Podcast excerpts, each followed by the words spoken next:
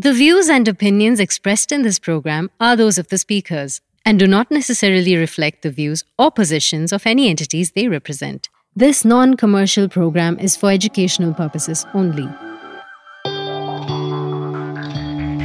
You're listening to. Radio Azim Premji University.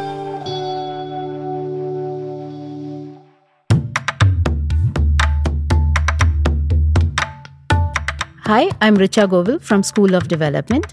I work on topics related to agricultural livelihoods, farmers' collectives, women in work, and understanding social sector organizations such as NGOs, social enterprises, and others.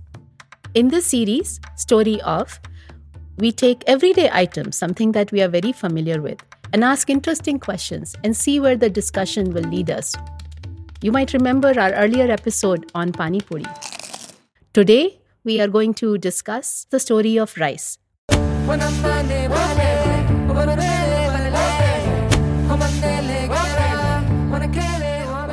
each 1 kg of rice that we are all eating, I think we are consuming 4 to 5,000 liters of water. Uh, we used to consume a lot more millets than we do currently. Over 90% of the recorded varieties of rice are not there anymore.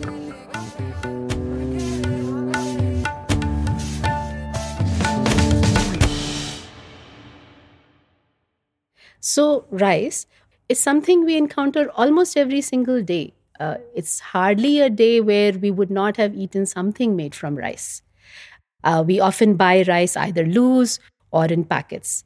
You'll see on TV these ads by household brands uh, which advertise different varieties of rice. This shiny, beautiful white rice served in some dish with various kinds of accompaniments. Long grains kamal ki khushboo perfectly aged kiya hua. Basmati rice se no compromise. How does rice get to be so white and shiny? It goes through a process called polishing. After harvesting, when farmers take their paddy to rice mills, the mills remove the outermost layer of the rice grains, the brown bran, and some of the outer layers of the grain itself. The rice mill owners then take the removed bran, extract oil from it, and sell it either as rice bran oil separately or mixed into vegetable oil. Since these removed outer layers are the most nutritious part of the rice grain, when we eat shiny white rice, we eat mostly carbs with very little micronutrients. You know, in fact, sometimes I joke with my students that eating polished white rice is almost as bad as eating cardboard. And perhaps with cardboard, at least you get some fiber. Of course, this is just a joke, and it doesn't stop even me from eating white rice, but it is still a good reminder as to its nutritional value. So, joining me on this episode of Exploration of Rice is V. Manikandan, Hello, all. Rice is quite dear to me. who is a faculty member at Azim Premji University. I teach courses on social interventions and social enterprises at the university, but my research interest actually lies with sustainable agriculture. I, I was telling that rice is quite dear to me. Like it has some backstory. I'll just start from where I belong to.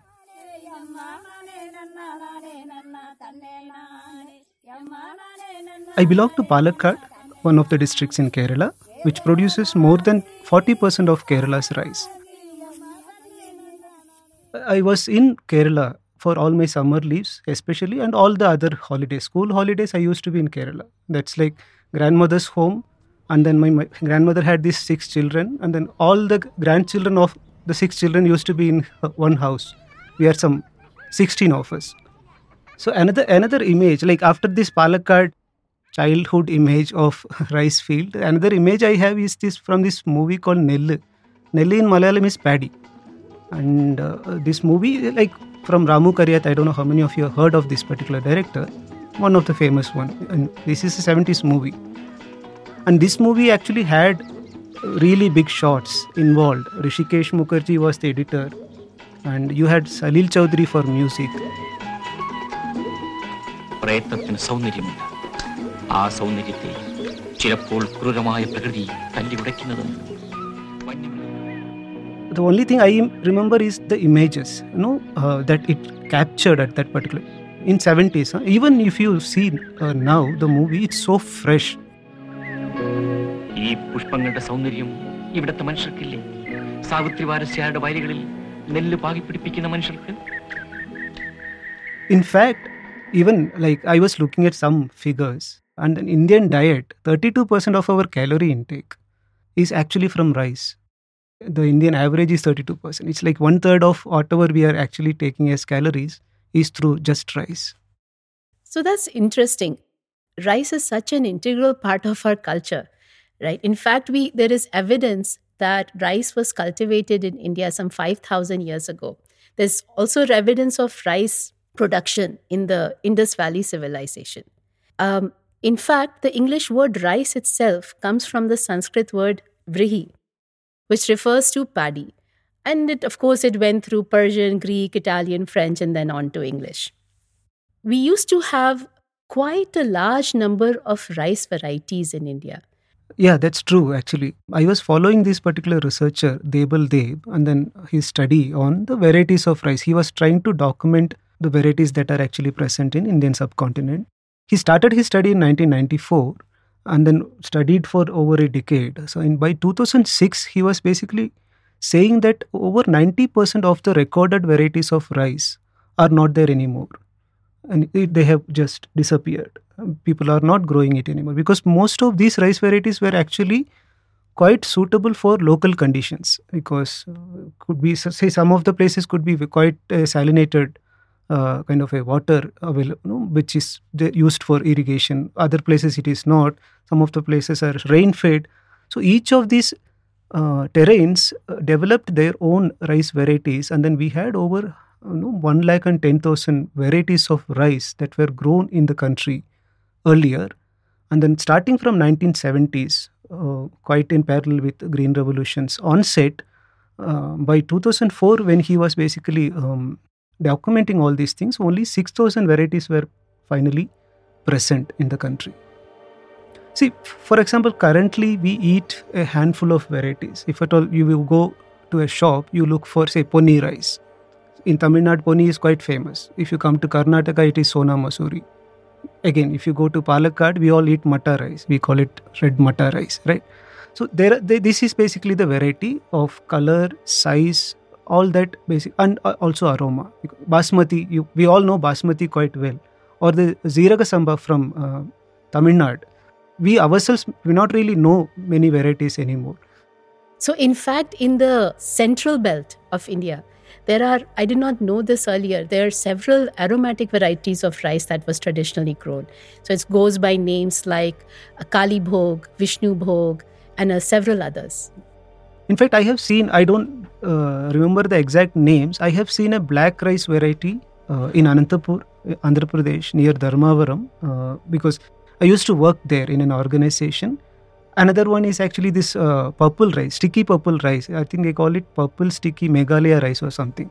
So, that's interesting, right? That every area, depending on their agroecological zone, um, you know, the climates, the growing, the soil, the growing conditions, and so on, evolve their own variety of rice, which uh, became part of their cuisine.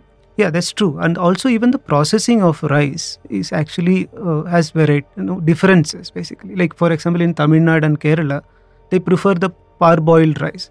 This is basically a, the rice is half boiled. The paddy is basically half boiled, and the husk is removed. Actually, apart from these uh, traditional varieties, there are many varieties actually post 70s that government research institutes also developed because they wanted high yield, they wanted resilient uh, crop varieties and all.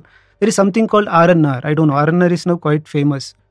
It was developed in a research institute as a resilient variety. Now it has basically taken over the entire Telangana and Andhra.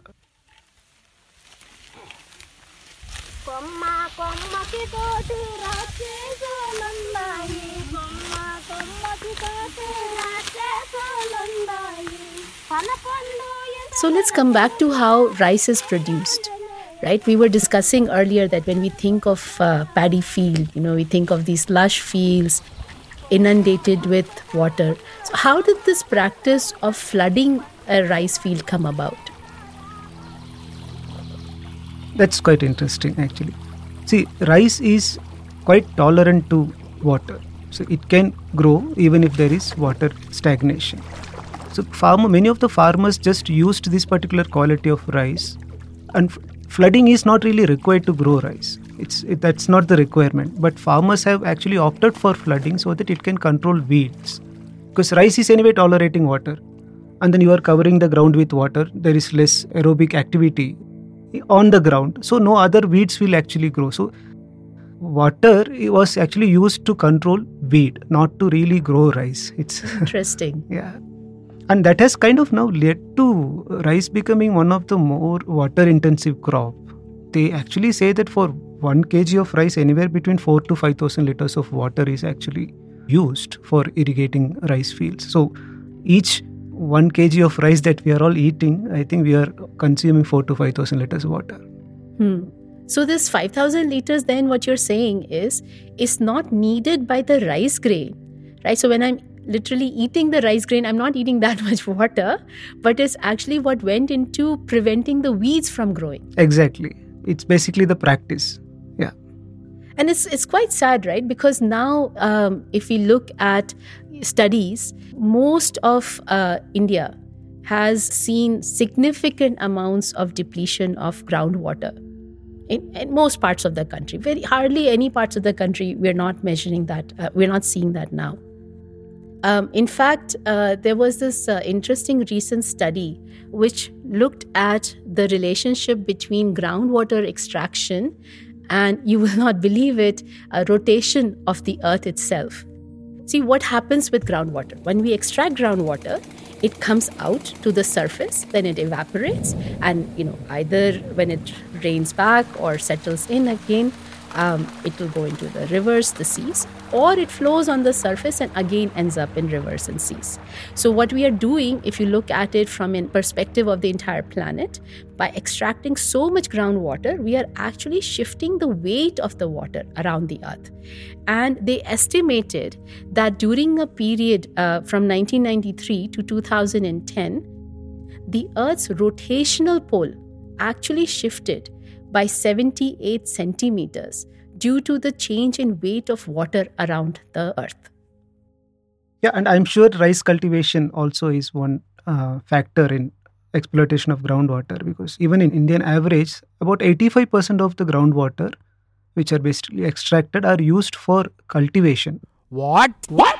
What? About 85% of the groundwater which are basically extracted are used for cultivation, not just rice cultivation, for farming activities. Only 15% is actually used otherwise. But the issue is not only water, right? There's so many other inputs that these days get applied in production of rice. That's true, actually. And this also came through the Green Revolution, where they started this you know, input intensive kind of an agriculture methods, especially to grow rice and wheat, though definitely yes, in the initial uh, phase of Green Revolution. Indian agriculture has proved to be an unparalleled pattern of progress, year after year. The untiring effort of our millions of farmers and farm workers is reaping a golden harvest. So it's interesting that you have several times mentioned green revolution, right? So if we look at what was the environment in the mid to late 60s when really the green revolution policies came in, right? Our Agriculture Research Institutes, Extension Network, and the far-sighted programs and plans which were implemented after independence have imparted the required momentum, direction and confidence to the farming fraternity, thus ushering in India an era of agricultural revolution. What they were trying to solve for was there were a few years of consecutive years of drought, which had led to a dip in total production of cereals essentially. And therefore, the belief was well, okay, how do we keep up food production with the growing population of India? So, as part of Green Revolution, as you know, right, uh, different policies were introduced, um, new seed varieties were introduced. Many of these were with the intent of having shorter production cycles and higher yields, which is what you were talking about. But to get to the higher yields, more inputs were required. As a result, even small farmers had no difficulty in getting agricultural inputs like chemical fertilizers, certified seeds, insecticides, and better implements. To promote the production of oil seeds and pulses, mini kits of improved seeds, fertilizers and pesticides were distributed. right? And that's what has brought us here today because over a period of decades, actually, this kind of production technology got adopted pretty much across India. Yeah, and farmers also tend to believe these days that application of higher amounts of chemical fertilizer will get them high yield. And they hardly work on the soil itself. And because that has actually much more to it, not just putting chemical fertilizers or higher amounts of it. And it's not like they don't understand the ill effects of chemical fertilizer or pesticide because I have seen farmers who would grow rice and vegetable in a separate field for house consumption without applying any of the chemical inputs. So what is interesting is that these uh, green revolution uh, production approaches they may have increased food production but created a new problem the impact of which has been quite obvious for a few decades now in terms of deterioration of soil quality depletion of groundwater water runoff from fields resulting in excess nitrogen in nearby water bodies and in some cases in fact in many cases toxic chemicals in the food that we eat and even the water that we drink.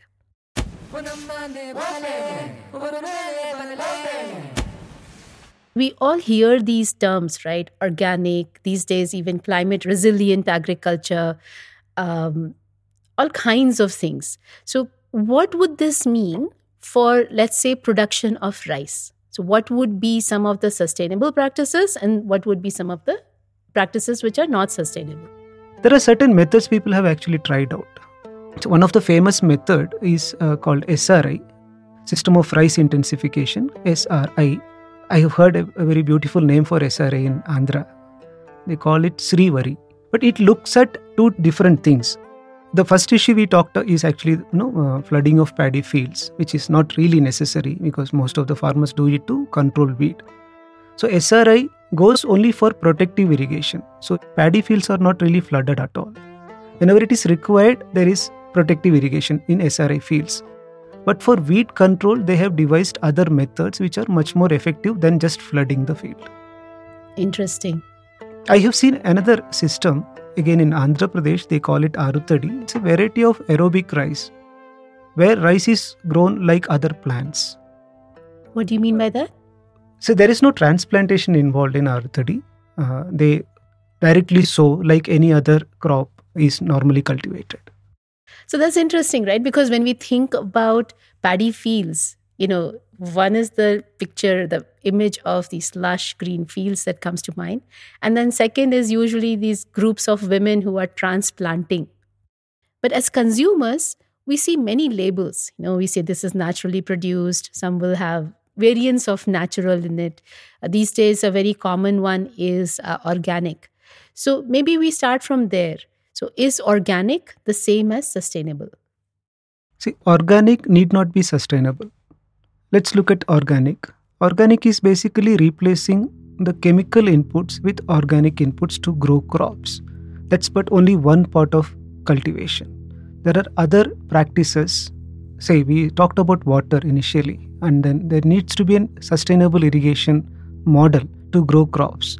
If you are not following sustainable irrigation, but still use organic inputs and grow crops, we can still call it organic, but it's not sustainable on the other side.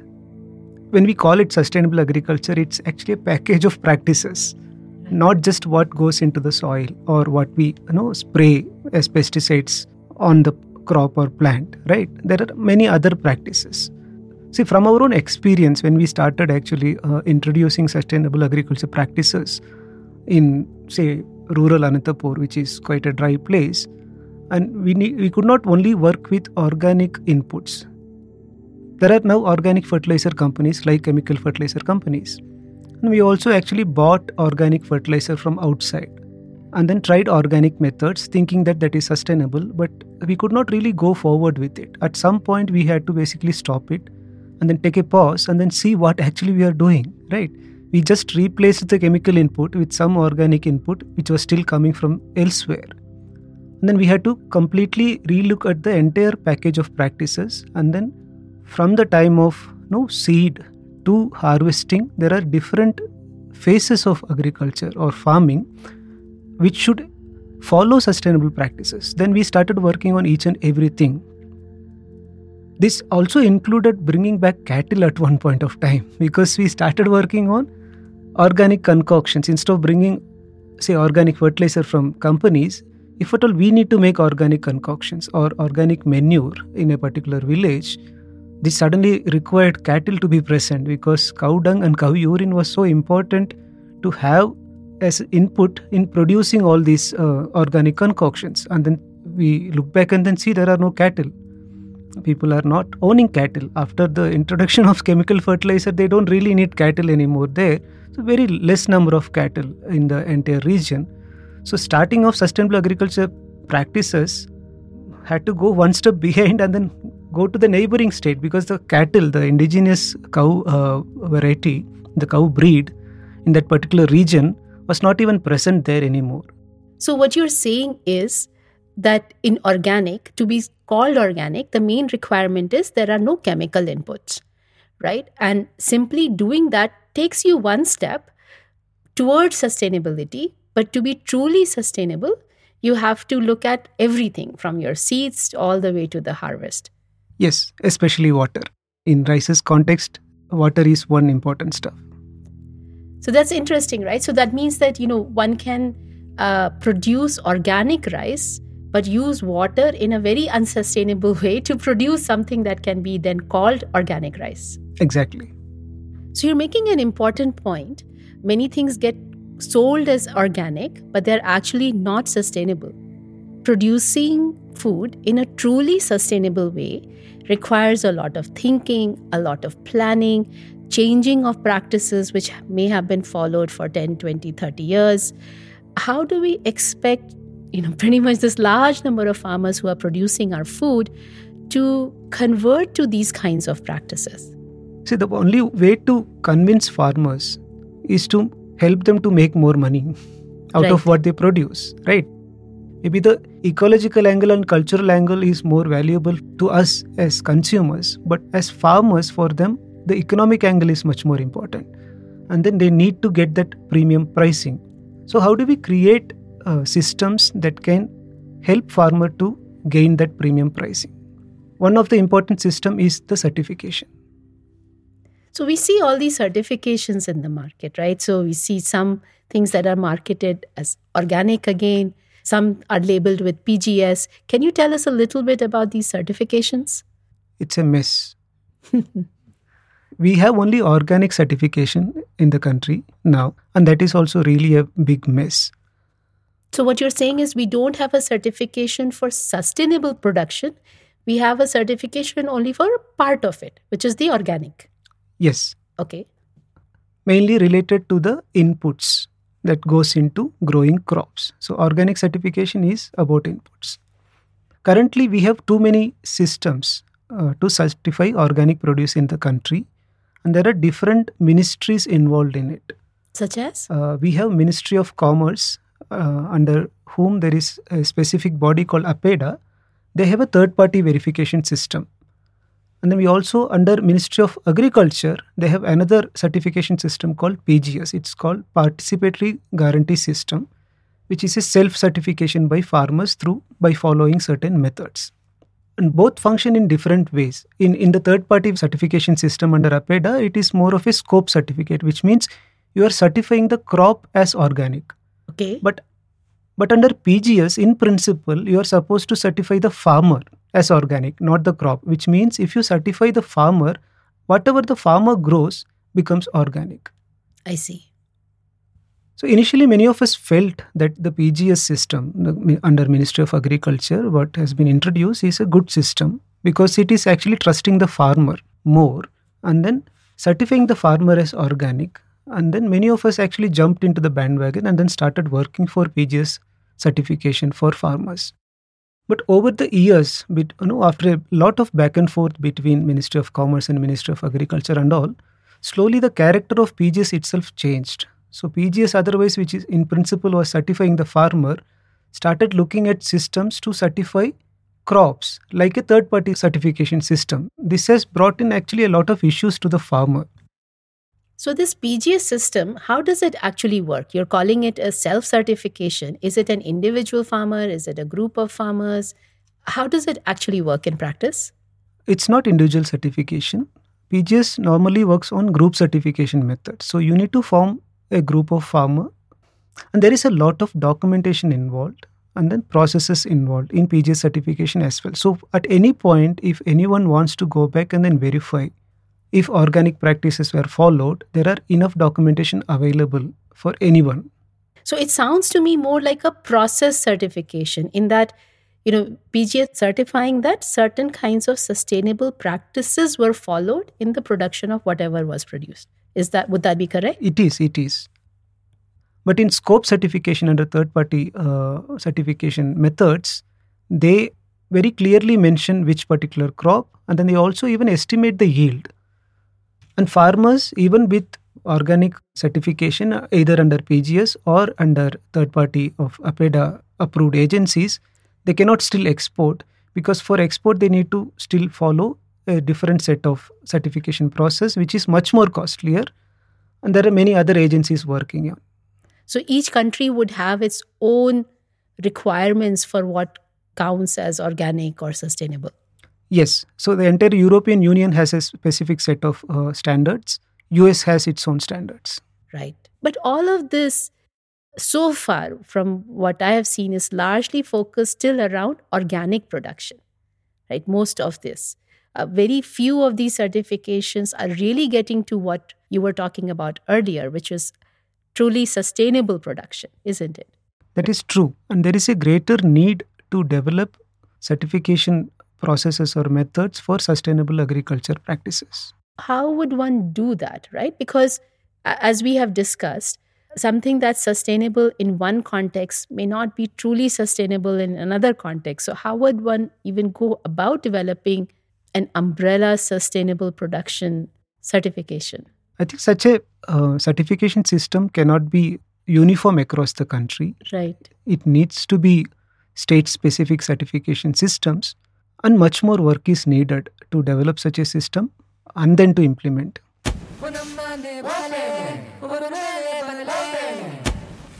See, so far we have talked about rice. But often when we look for organic products in the market, what we see often is a huge variety of millets. Yeah, most of us at least know the three major varieties of millet the ragi, jowar, and bajra, which is consumed across India in different forms. And when they are quite sustainable to grow. And then also the input requirement is much lesser in growing millets compared to, say, wheat or rice. They're sturdier crops, aren't they? They are. And on the other side, the nutrition value of millets is much more higher than, again, rice and wheat. So that's an important point because uh, as a country, we made a gradual but pretty significant shift towards a greater consumption of wheat uh, at the time of the Green Revolution, right? So, if you look at historical data, uh, we used to consume a lot more millets than we do currently. True, both actually, wheat and rice. The consumption of wheat and rice has increased significantly post Green Revolution. I actually remember some stories, the Tamil sto- short stories written by, I, I think, uh, K. Rajanarayanan, where they actually talk about eating white rice as a luxury because their regular diet was millet, and then once in a year for Pongal, just after the harvest festival, they are eating white rice, and that's a luxury. And not only are millets more nutritious than white rice, um, they are also more sustainable in terms of their production. So they are sturdier crops. Uh, they grow in rain fed areas, require less inputs, and are more resilient to different kinds of weather conditions. Definitely, yes.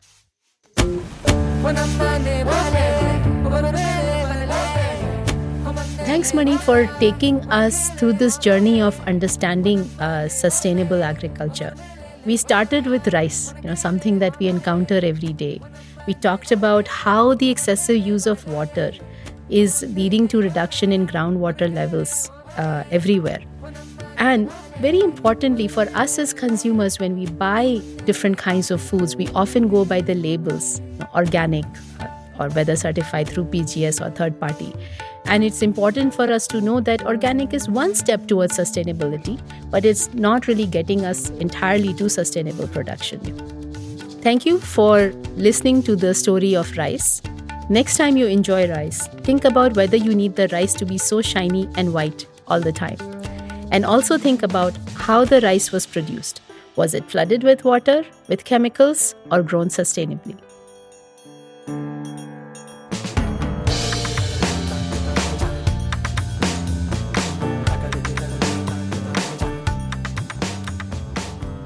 I hope you really enjoyed that episode on rice with Richa and Mani. I'm Supriya Joshi from the Art and Culture function at the Azim Premji Foundation. There's a lot of great stuff that's happening on Radio Azim Premji University. Don't forget to check it out. Do subscribe to our channel. Yeah, bye bye.